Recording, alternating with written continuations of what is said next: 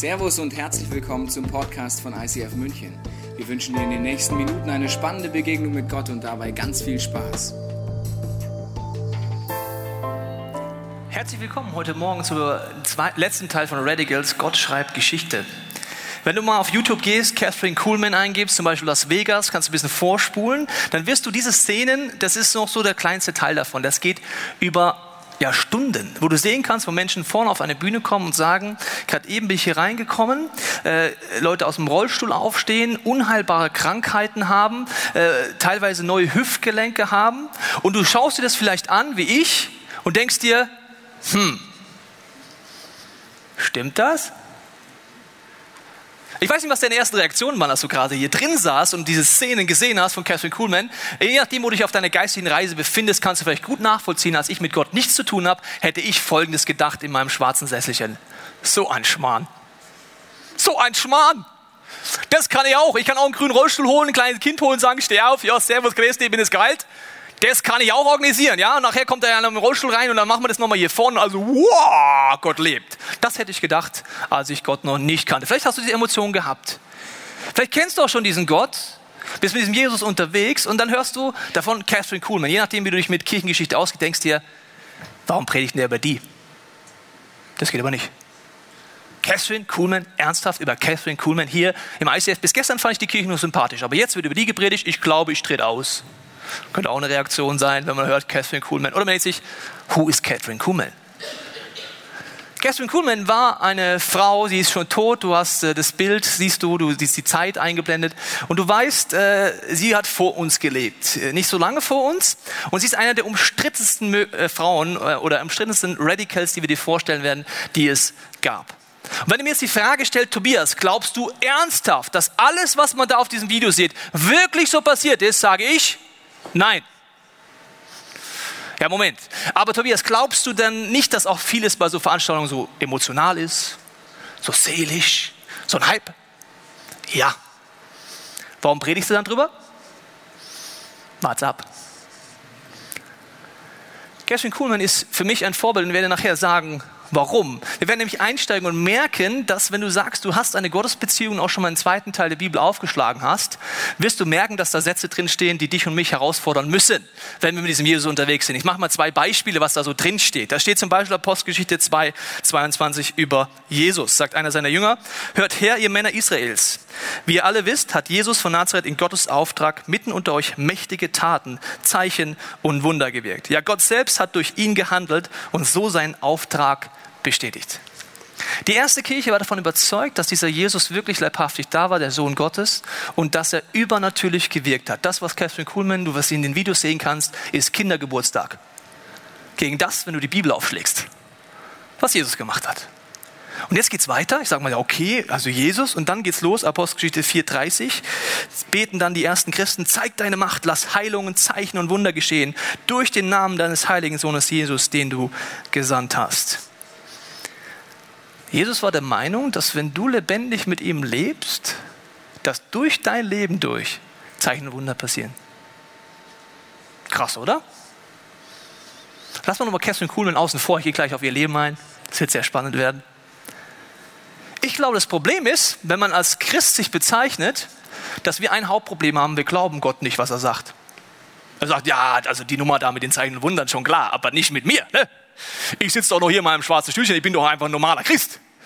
Der Pastor da vorne, der sollte das tun. Ist jemand krank, ruft den Pastor. Ist jemand krank, ruft den Papst, aber nicht ich. Irgendwelche heiligen, hohen, geistlich abgespaced Menschen, Spezies müssen das tun, aber nicht ich. Mit meinen Zweifeln, mit meinen Ängsten. Ich bin doch nicht perfekt.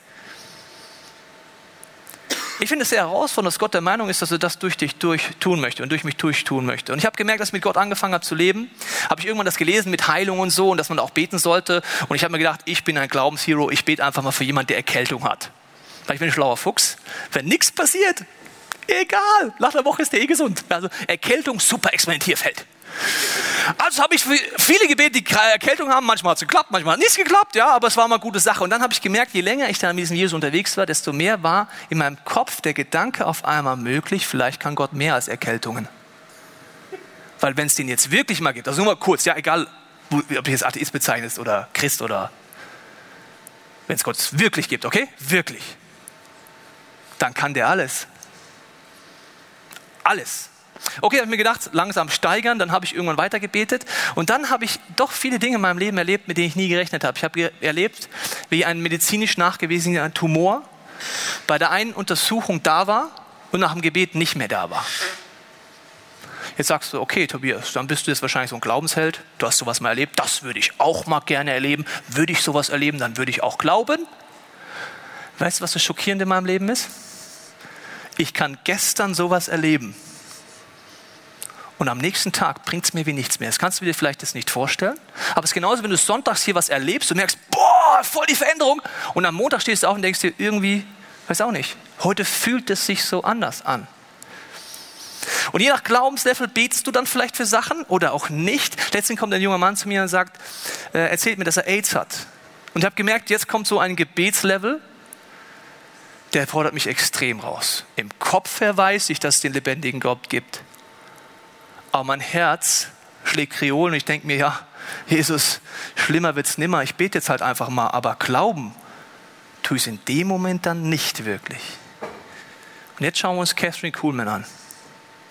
Eine der umstrittensten Persönlichkeiten, die ich so bis jetzt so mich beschäftigt habe. Sie hat einfach eine Entscheidung getroffen. Sie kam aus Amerika, deutsch-amerikanische Eltern, was für sympathische Eltern, Deutsch-Amerika, gute Mischung nach meinem Geschmack. Ja, Deutschland leben, Amerika Urlaub machen, das wäre so meine Idee.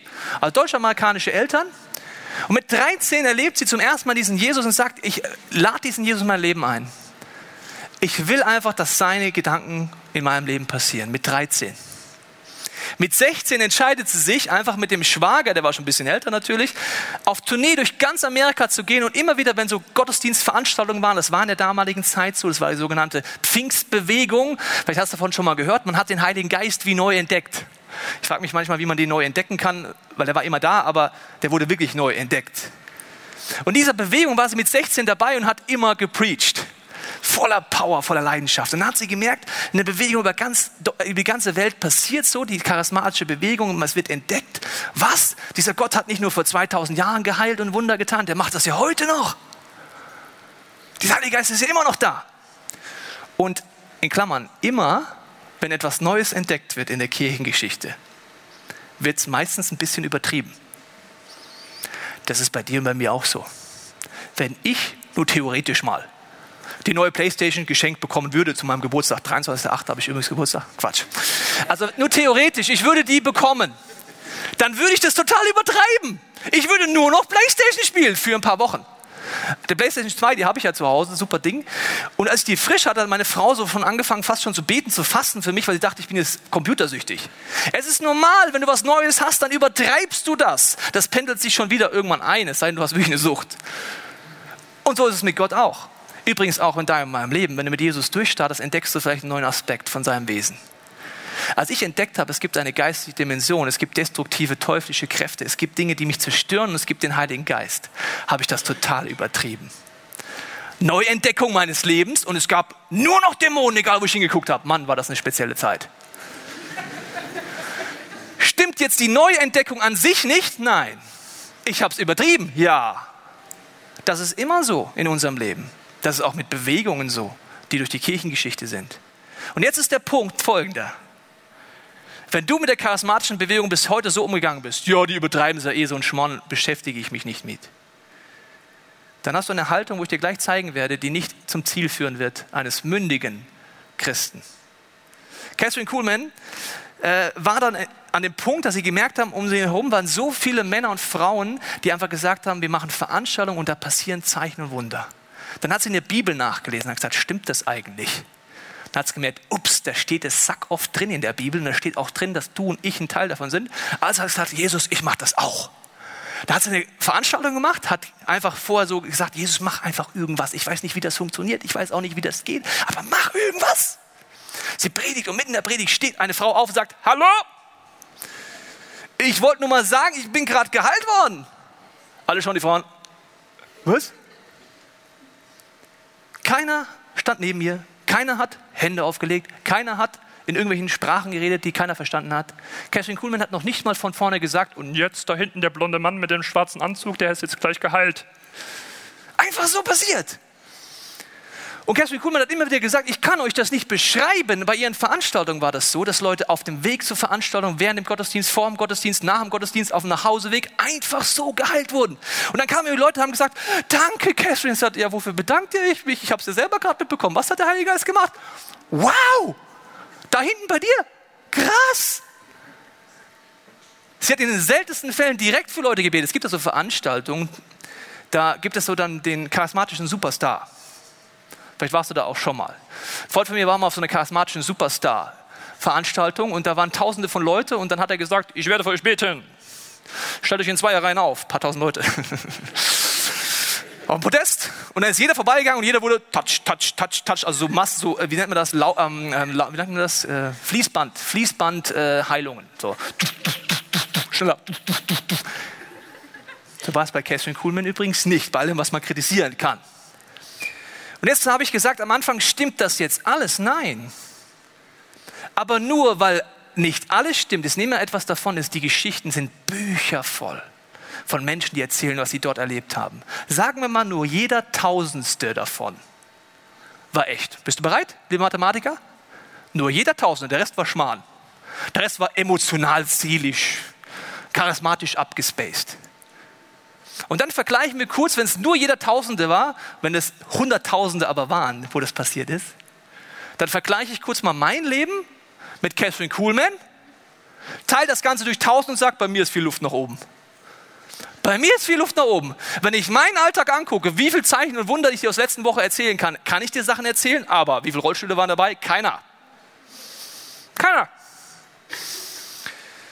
Wenn du dich mit Sachen beschäftigst und sagst, du möchtest ein mündiger Christ werden, dann gebe ich dir zwei Tipps. Erstens sagt Paulus, prüf alles in der Bibel. Prüf alles, das Gute behalte. Und zweitens malt die Bibel kein Bild von dem, was wir oft denken oder glauben. Ich möchte dir ein paar Mythen sagen, die wir doch immer wieder vielleicht mal glauben. Der erste Mythos ist, Perfektion ist die Voraussetzung für geistliche Autorität. Bis zu einem gewissen Punkt ist das fast schon ein Aberglaube, der verteilt ist. Also da denkt man zum Beispiel, bist du ganz knusprig und frisch im Glauben und denkst dir, ja, Gott kann mich irgendwie nicht so gebrauchen, weil ich muss erst die Bibel zweimal durchlesen. Außerdem habe ich schon noch ein paar Lebensbereiche, wo ich merke, da ist ein bisschen Potenzial noch drin. Habe so ein paar Leichen im Keller, die habe ich noch nicht so angefasst. Also ich warte einfach mal, bis ich perfekt bin, bevor Gott mich gebrauchen kann, weil Gott benutzt ja nur heilige Menschen.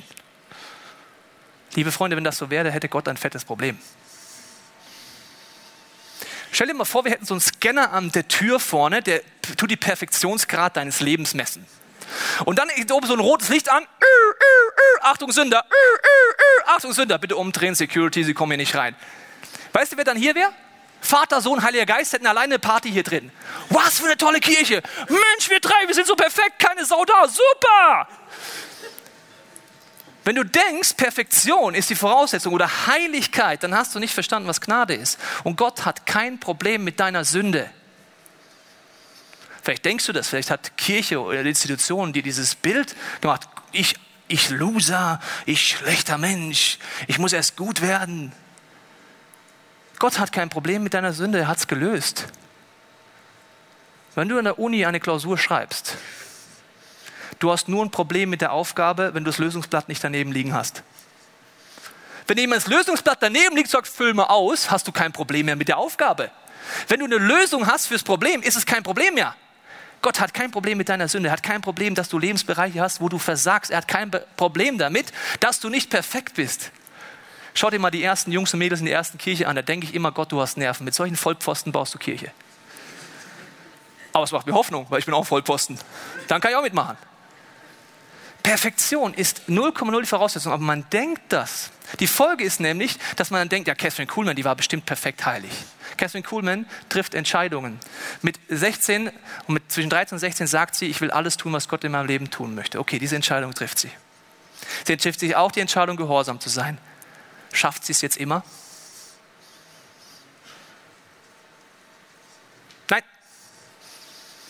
Sie lernt dann einen Mann kennen und verliebt sich Hals über Kopf in diesen Mann. Und wenn du gerade auf Partnersuche bist, kennst du das besonders gut.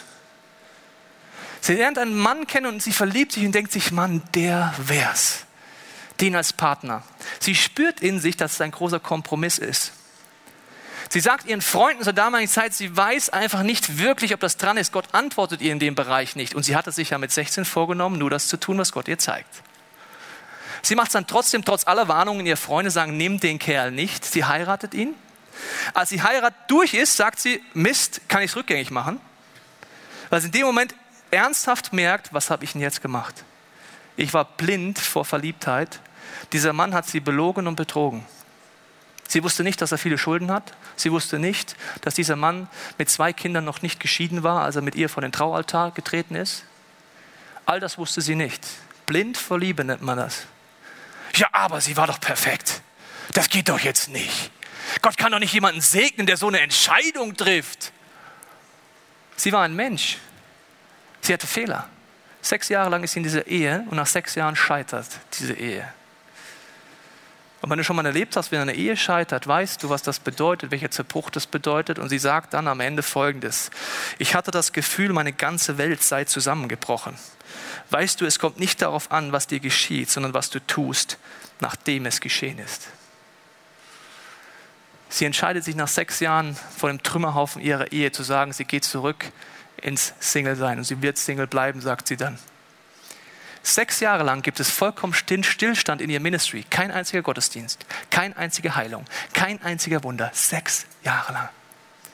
Dann trifft sie die Entscheidung und sagt, Jesus, ich will zurück zu dir. Und ab diesem Moment, zack, ging es wieder los. Sie sagt mal später, es war so, wie wenn nichts dazwischen passiert wäre. Gott hat einfach zack, bumm, weiter. Wie jetzt nicht mich hocharbeiten, wie jetzt nicht die, die Knechtschaft annehmen und sagen, Gott, ich bin es nicht würdig für die nächsten sechs Jahre, nur die Entscheidung, Jesus, ich nehme das Kreuz neu an und ich bitte dich, dass du mich veränderst und ich will wieder anpacken. Sie war nicht perfekt. Und man kann auch denken, Gottes Wirken ist der Gütesiegel für alle Lebensbereiche. Damit meine ich, Gott wartet so lange, das ist sehr weit verbreiteter Aberglaube. Gott wartet so lange, bis er jemanden so krass benutzt, bis alle Lebensbereiche vorbildlich sind. Warum? Weil wenn es ein Leiter oder eine Leiterin ist, egal ob das Group Ministry, kirchenweit, deutschlandweit, europaweit, weltweit bekannter Leiter ist in der geistigen Szene, christlichen Szene, dann muss der ja perfekt sein, weil die Leute nehmen ihn als Vorbild. Wie soll ich dir sagen? Auch darauf kann und wird Gott nicht warten. Weißt du warum? Sonst wartet er wieder auf die Ewigkeit. Bis jemand perfekt ist, alle Lebensbereiche von Gott durchdrungen sind. Ich mache dir mal ein paar Beispiele, wo ich finde, es war speziell. Das ist meine Meinung. Zum Beispiel war sie eine Diva, extrem exzentrisch. Die Kleider hast du gesehen, immer die teuren Designerklamotten an. Sie war Multimillionärin, grenzwertig, ne? grenzwertig. Sie liebte Juwelen als Pastorin, grenzwertig. Sie machte Fundraising auf eine Art und Weise, wo ich sage, grenz, grenz, grenzwertig. Der Bereich Finanzen, sag mal, wow, was hast du da gemacht, Catherine? Da steht in der Bibel meiner Meinung nach was ganz anderes. Oder der Bereich, dass sie gesagt hat, ja, also irgendwie, sie hat gespürt, sie in ihrer Identität war sie total unsicher. Wie unsicher? Minderwert? So eine Frau minderwert? Sie hat gesagt, ich finde mich nicht schön und ich mag mich auch eigentlich nicht. Was für Abgründe. Sie war nicht perfekt. Es war exzentrisch. Als sie gepredigt hat, hat sie immer im Predigen hochgeguckt, geweint und vor Liebe von Jesus nur noch geweint. Geschmackssache, ob dir das gefällt oder nicht. John Wimber, einer der Gründer eines der größten Movements europaweit, lebt zu ihrer Zeit. Und er war einer, der hat Waldblick gehabt. Ich legte mal ein Zitat von ihm vor, was er gesagt hat. Mir war ihre Sprache zu affektiert. Ihre Kleidung erschien mir zu extravagant. Ihre Art war theatralisch und ihr Auftreten mystisch. Ihr persönlicher Stil hielt mich eher davon ab, Gottes Werke zu sehen, als dass er mich dem näher gebracht hätte. Und jetzt kommt's. Inzwischen schätze ich Catherine Kuhlman und habe von ihr gelernt. Hä? Was er nicht sagt ist, mittlerweile finde ich es gut, extravagant zu sein, äh, eine Diva zu sein, ihr Kleidungsstil, ihr Finanzstyle, die Lebensbereiche 1, 2, 3 finde ich mittlerweile alle perfekt und deswegen möchte ich etwas von ihr lernen. Nein, er sagt, da bin ich nicht ihrer Meinung. Das würde ich nicht so machen, aber da kann ich viel von ihr lernen.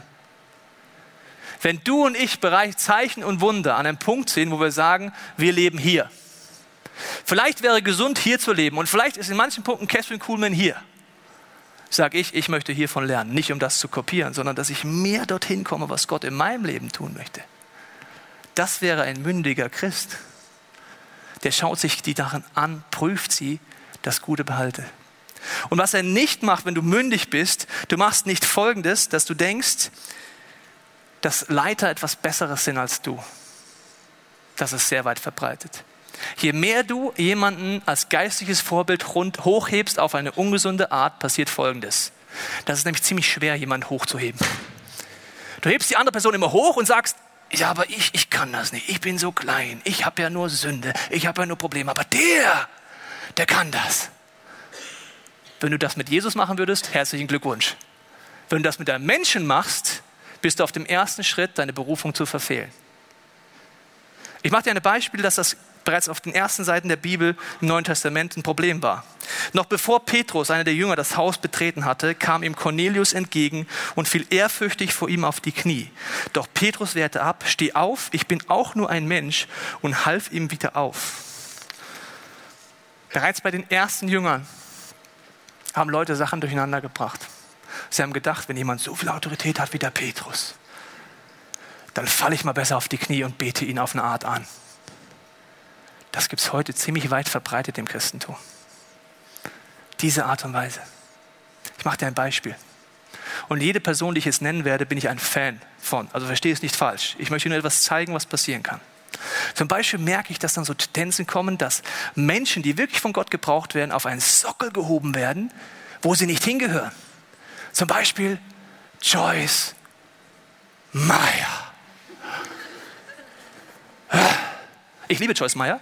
Aber was ich damit sagen möchte ist, eine Konferenz mit Joyce Meyer. Da muss ich hin. Egal was es kostet, egal was es bedeutet. Joyce Meyer. Jedes Buch von ihr muss ich lesen. Und dann, nicht, dass das falsch ist, was die Frau macht. Petrus hat auch nichts falsch gemacht. Das ist nicht die Schuld, Joyce Meyer, ob du es kennst oder nicht, das kannst du auf jeden anderen übertragen, der weltweit bekannt ist. Das ist nicht seine Schuld. Das Problem ist, wenn jemand unmündig ist, fängt er an, Menschen zu worshipen. Menschen an eine Stelle zu heben, wo nur Jesus hingehört. Kein Leiter, kein Small Group Leiter, kein Ministry Leiter gehört dorthin. Kein Kirchenleiter, kein Movement Leiter. Kein Heiliger, keine Maria. Das war jetzt frech, gell? Ich möchte nicht antreiben, wenn du aus der katholischen Kirche kommst, sondern du bist genauso in einem Boot mit jedem anderen, der auch aus einer Freikirche kommt. Weil das nächste, was passiert ist, wenn Gründer sterben, werden sie nach dem Tod glorifiziert. Und das wird brutal schräg. Ich kenne fast kein Movement, das nach dem Tod des Gründers wirklich lebendig, dynamisch vorwärts gegangen ist. Das nicht gesagt hat, ja, der Hannes damals hat das gesagt und das machen wir heute immer noch. Gut, es ist 500 Jahre später. Es macht auch nicht mehr so viel Sinn, aber Hannes hat das gesagt. Maria hat nichts falsch gemacht. Petrus hat nichts falsch gemacht. Wenn ich die Bibel lese, denke ich immer Maria, die Arme.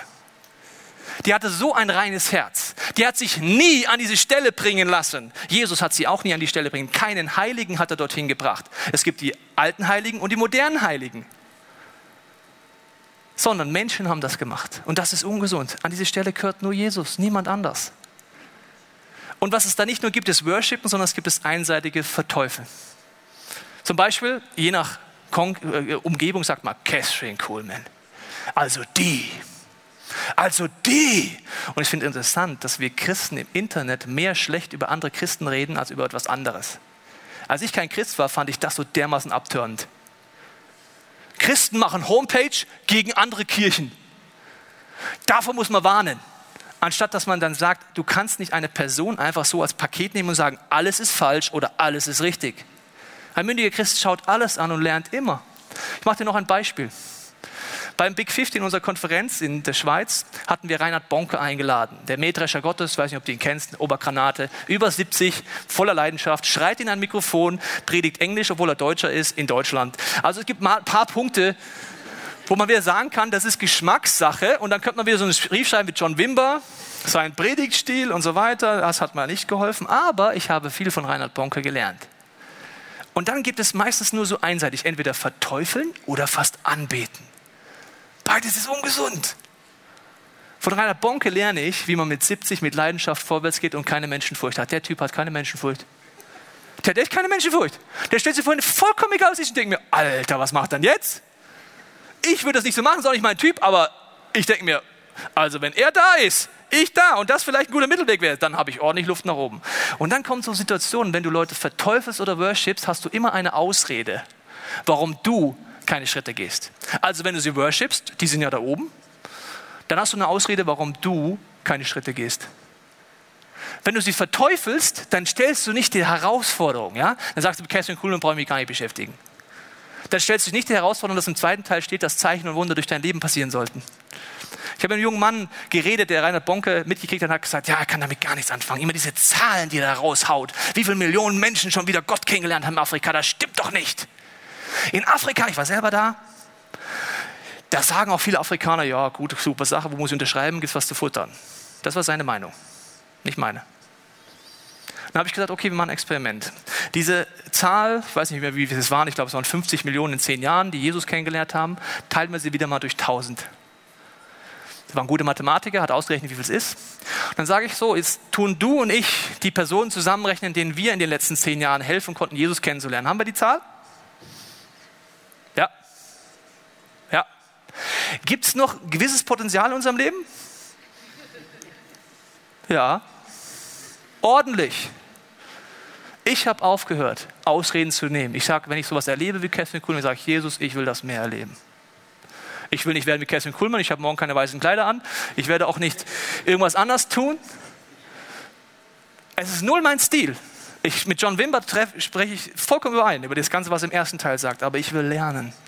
Jesus sagt, bist du ein Schüler, bist du ein Jünger, dann wirst du lernen und suchen und finden und sagen, Gott, ich will keine Ausreden mehr zählen lassen in meinem Leben, sondern diesen heiligen Frust zu dir bringen, bis ich es mehr erlebe. Und Catherine Kuhlmann, all die Vorbilder in unser Leben sind nicht über Nacht von Menschenfurcht frei geworden. Weißt du, wie du von Menschenfurcht frei wirst? Durch jeden einzelnen Schritt, wo du treu das umsetzt, welchen Impuls dir Gott gibt.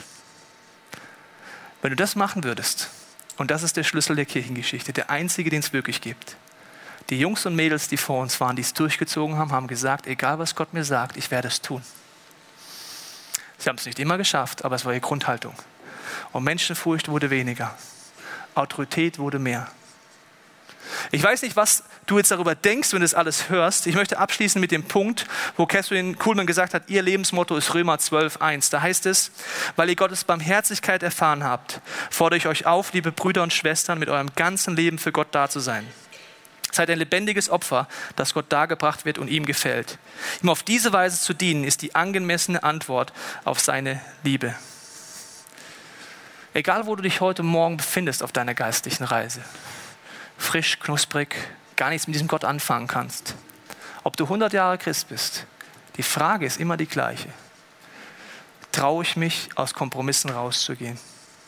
Vielleicht hast du auch sowas wie diese Ehe im Leben von Catherine Kuhlmann, wo du die ganze Zeit merkst, was ich da mache, sorgt dafür, dass ich meine Berufung nicht lebe. Vielleicht ist heute der Tag zu sagen, Jesus, ich komme zurück und ich vertraue dir, dass du eben kein Problem mit mir als Sünder hast und ich bringe dir meine Probleme, damit du sie mit mir löst. Vielleicht hast du auch diesen Gedanken, du musst warten, bis du perfekt bist. Dann kannst du auch Jesus sagen, Jesus, nimm mir das mal weg. Vielleicht aber auch merkst du ganz tief, ich habe Leute verurteilt. Und da ist Jesus sehr krass. Er sagt mal, mit dem Maßstab, mit dem du misst, wird er dich messen. Wie wir manchmal Leute wie Catherine Kuhlmann messen, macht mir ein bisschen Angst für uns. Wir sehen sie auf einer Bühne, packen sie in eine Box und verurteilen sie.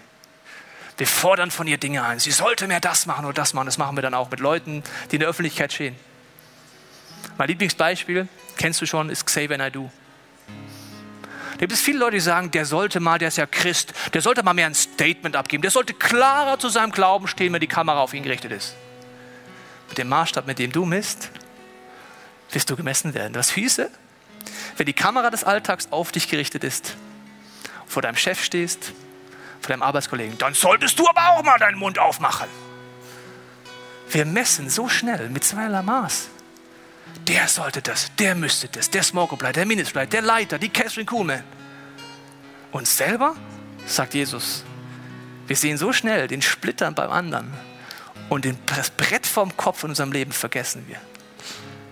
Ich wünsche mir, dass wir eine Kirche sind, die anfängt, über sich nachzudenken die keine Ausreden mehr gelten wenn man sagt, okay, in meinem Alltag ist das noch nicht mehr ein Zeichenwunder, die aufstehen und sagen, Jesus, aber ich will dranbleiben, bis das passiert. Wo wir weniger über die Ehe vom Nachbarn reden, sondern über die eigene Ehe. Wo wir weniger darüber reden, ja, der sollte, der müsste und mein Smorgobleiter müsste auch mal den Hintern hochkriegen, sondern selber den Hintern hochkriegt. Ich glaube, mit der Nummer fahren wir jetzt relativ sicher. Weil sonst eines Tages, wenn wir vor Gott stehen, wird es sehr unangenehm, wenn er diese zwei Verse durchzieht. Und dann sage ich, Gott, verändere mein Herz. Ich möchte nicht mehr verteufeln und verurteilen, ich möchte lernen. Heißt das, dass ich alles gut finde? Nein, ganz im Gegenteil. Du kannst ein Zitat wie John Bimber sagen und trotzdem lernen. Ich möchte dich einladen, während den nächsten gesungenen Gebeten, dass du ehrlich wirst mit Gott. Vielleicht ist es dran für dich, wie zu diesem Gott zurückzukehren. Auch zum allerersten Mal zu sagen, Jesus, ich möchte zu dir kommen. Vielleicht auch dran zu sagen, Gott, ich habe Dinge in meinem Leben, da brauche ich dein Eingreifen. Ich brauche Wunder. Genau wie bei Catherine Kuhlman. Der gleiche Gott ist heute hier. Er kann Zeichen und Wunder tun. Er kann dein Leben heilen, verändern, körperlich, seelisch, geistlich ein Wunder tun. Vielleicht sind die nächsten gesungenen Gebete deine Plattform, wo du sagst, Gott, hier bin ich. Egal, ob jetzt jemand direkt für mich betet oder nicht, aber hier bin ich, ich brauche ein Wunder. Ich möchte es beten für die nächsten Minuten, dass du sie so gestalten kannst, wie es für dich gut ist. Jesus, ich danke dir, dass wir deine Schüler sein dürfen. Und ich danke dir auch für jeden, der sagt, ich kenne dich noch gar nicht, Jesus. Dass die nächsten Minuten wir einfach Schritte gehen können. Bei dem, was wir auch oft nicht glauben können. Dass das Unmögliche wirklich möglich gemacht wird durch dich. Da wo wir oft einfach so ein Religionsbild im Kopf haben, wo wir denken, das geht doch nicht. Das Problem ist zu groß. Und Heiliger Geist, ich bete, dass du jetzt jeden von uns an die Hand nimmst, ganz besonders da, wo wir glauben, dass du uns verurteilst wegen unserer Sünde, wegen unserer Unperfektion. Ganz besonders da, wo wir glauben, wir müssen erst die richtige Theologie, das richtige Wissen oder den kompletten heiligen Lebensstil haben, bevor du uns gebrauchst. Nimm dieses Bild weg von uns. Wir hoffen, dass dir diese Predigt weitergeholfen hat. Wenn du Fragen hast, kannst du gerne an info at icf-moenchen.de mailen und weitere Informationen findest du auf unserer Homepage unter www.icf-moenchen.de.